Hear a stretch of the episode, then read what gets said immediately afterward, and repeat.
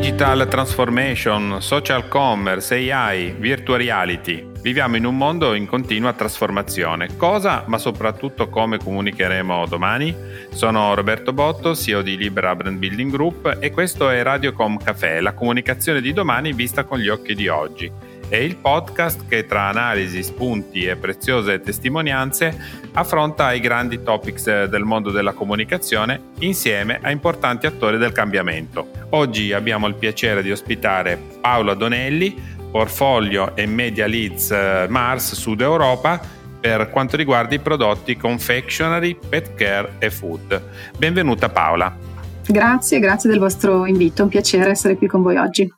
Ciao Paola, benvenuta ancora. Siamo davvero entusiasti di averti ai nostri microfoni per questo podcast e confrontarci con te oggi, ma prima di tutto vorrei proporti un vero o falso eh, rispetto a questa frase che a breve ti citerò. Allora, la frase è le campagne di marketing tradizionali hanno perso efficacia nell'era digitale. Vero o falso? Beh, a mio avviso falso, direi falso, nel senso che le, le campagne di marketing tradizionali vanno integrate in qualche modo con quelle digitali per raggiungere consumatori, shopper che sempre più hanno un, un processo d'acquisto che non è lineare, è sempre più fluido ed è omnicanale, quindi integra touch point digitali e tradizionali, quindi entrambi secondo me sono imprescindibili per costruire campagne di marketing eh, efficaci.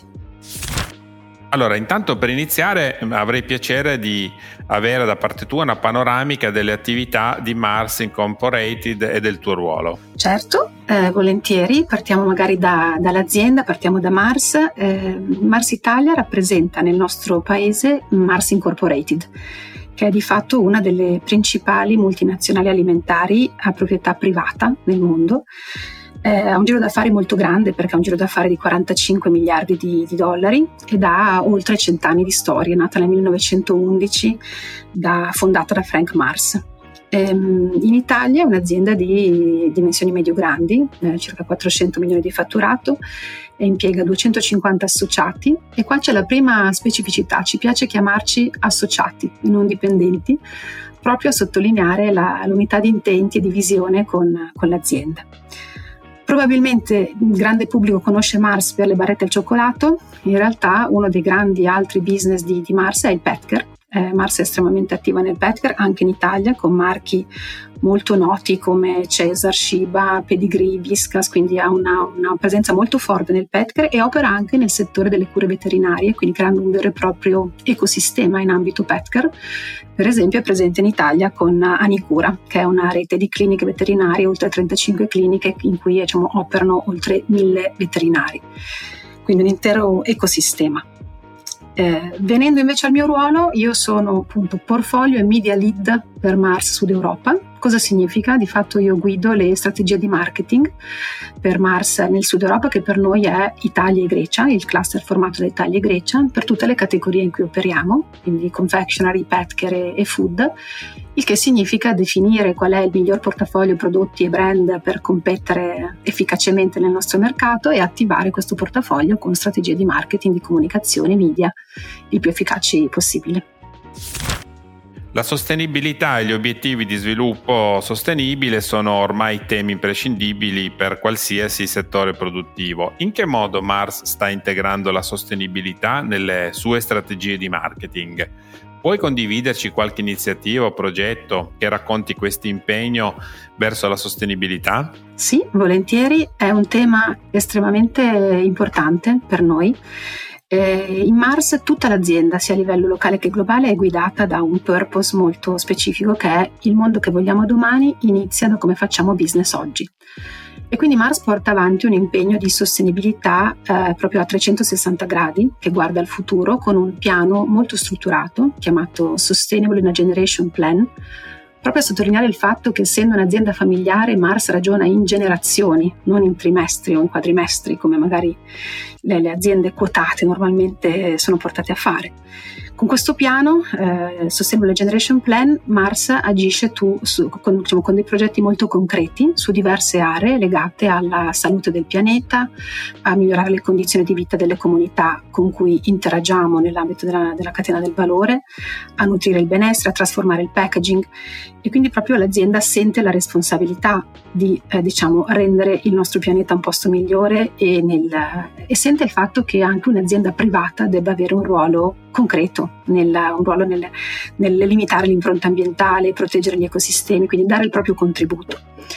E una delle iniziative più significative in, in quest'ambito, in ambito di sostenibilità ambientale, è il progetto Shiba Hope, dove Hope vuol dire proprio speranza, che è il nome del più grande programma al mondo di ripristino delle barriere coralline. Di cosa si tratta? Di fatto le barriere coralline sono a rischio, la salute degli oceani è a rischio a causa del cambiamento climatico, del sovrasfruttamento, dell'inquinamento e se non si agisce in qualche modo eh, le barriere coralline sono destinate a scomparire nei prossimi anni. E quindi proprio per questo Mars ha deciso di scendere in campo con questo progetto, finanziando con investimenti di oltre 10 milioni di dollari a livello globale la ricostruzione delle barriere coralline in diversi punti del mondo, proprio perché più corallo oggi significa più pesce domani. Come si sa, i gatti sono ghiotti di pesce, proprio per questo il brand Shiba, che è un noto brand di, appunto, di cibo per, per gatti, si è fatto ambasciatore di questa iniziativa.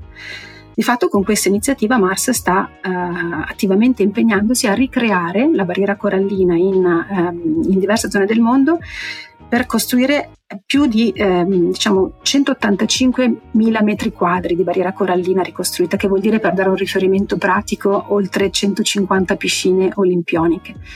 E questo impegno è già visibile se ciascuno di noi, ciascuno di voi va su Google Map eh, digita eh, Sulawesi, Hope Sulawesi, Shiba Hope Reef in Sulawesi in Indonesia, si atterra a visualizzare la scritta Hope ricostruita sul fondo del mare con eh, appunto i coralli ricostruiti, talmente grande da essere già visualizzabile con, con Google Earth. Quindi un segno concreto di un'opera eh, di un impegno concreto per ricostruire la salute del, dei nostri ambienti eh, marini. E è già stato misurato che dove le, le operazioni di ricostruzione sono già avvenute è, eh, diciamo, si è ripopolata la, la, la, popolazione ittica, sono aumentate le specie rappresentate, è aumentata la dimensione media dei pesci, quindi si stanno già ottenendo risultati estremamente visibili di impatto di questa, di questa azione. Quindi una grande, un progetto enorme, eh, super affascinante, di, che vuole però trasmettere anche proprio un messaggio di grande positività e di, di essere anche di ispirazione anche per altri attori che anche se ci sono appunto trend eh, generati dall'uomo che impattano il nostro pianeta, si possono in qualche modo mm, arginare, trasformare, eh, diciamo, eh, risolvere con un'azione concreta. Come sappiamo il nostro settore è caratterizzato da cambiamenti e continue innovazioni.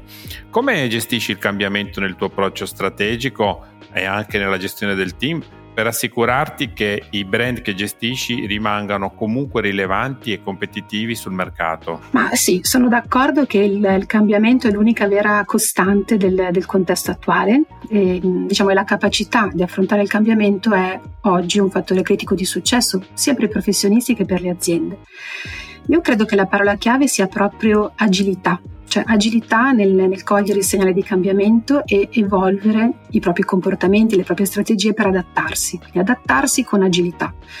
In tutto questo penso sia fondamentale l'ascolto, cioè la capacità di leggere i dati, in modo da riuscire a intercettare il cambiamento con anticipo, ai primi segnali, ai primi segnali di discontinuità, essere in grado di accorgersene, per comprenderlo, per poi mettere a punto risposte efficaci e, e risposte veloci, perché penso che un'altra variabile fondamentale nell'affrontare il cambiamento sia il tempo e anche il, il, un cambio di mindset. Diciamo, da, da, tempo in Mars, ad esempio, è cambiato molto l'approccio, non si parla più di pensare, ideare una strategia perfetta prima di passare all'azione, ma si adotta un, sempre più un approccio test and learn. Si prova, si, si agisce, si implementano delle, de, dei test, a volte si fallisce, si impara eh, si scalano i learning e in un processo che diventa diciamo sempre più fluido, più iterativo, più, più dinamico. Quindi questo sia, penso sia uno dei modi per diciamo, riuscire ad affrontare in modo efficace il livello di cambiamento che stiamo affrontando. Quali sono secondo te gli elementi chiave di una strategia di comunicazione efficace nel contesto attuale?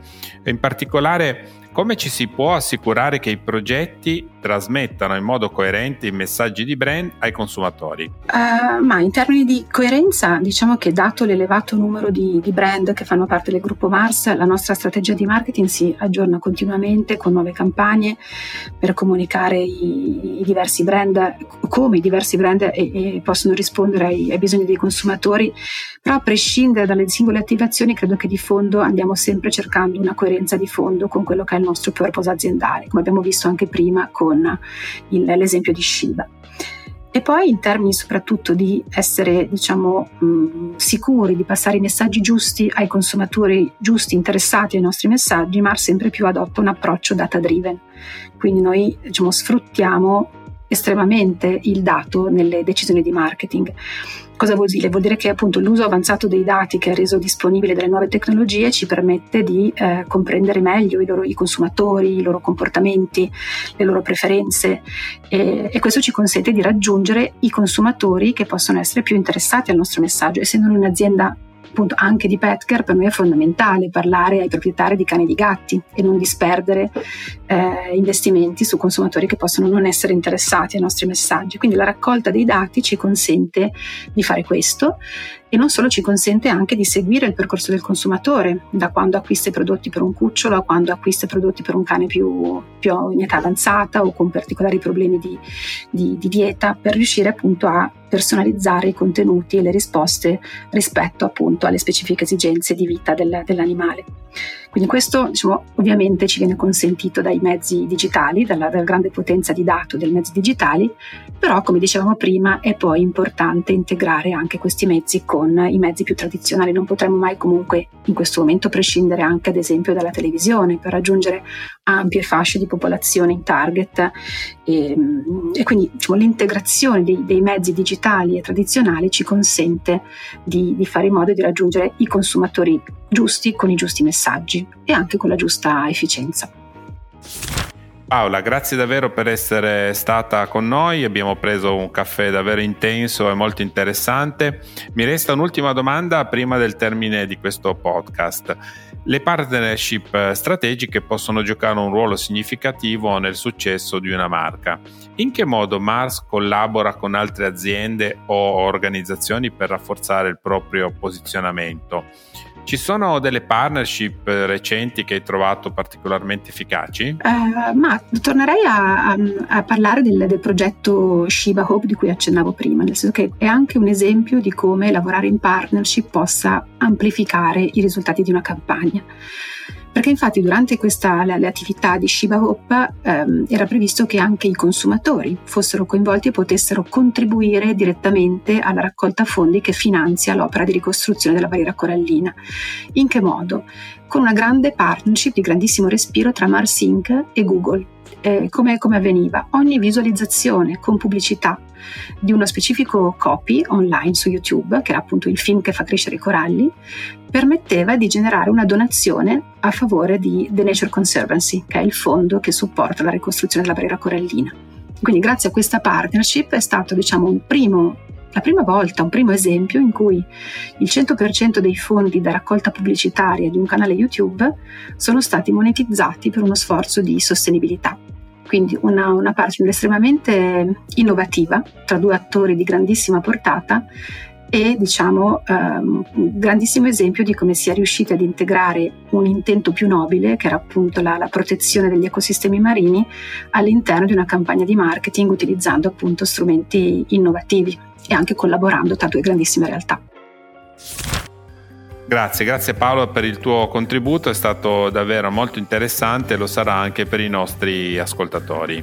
Si conclude così Radiocom Café, il podcast di Libera Brand Building Group che immagina e racconta il mondo che verrà. Per entrare a far parte del futuro e ascoltare inediti insight sugli argomenti del momento, ascoltaci su Spotify, Spreaker, Google Podcast e Alexa.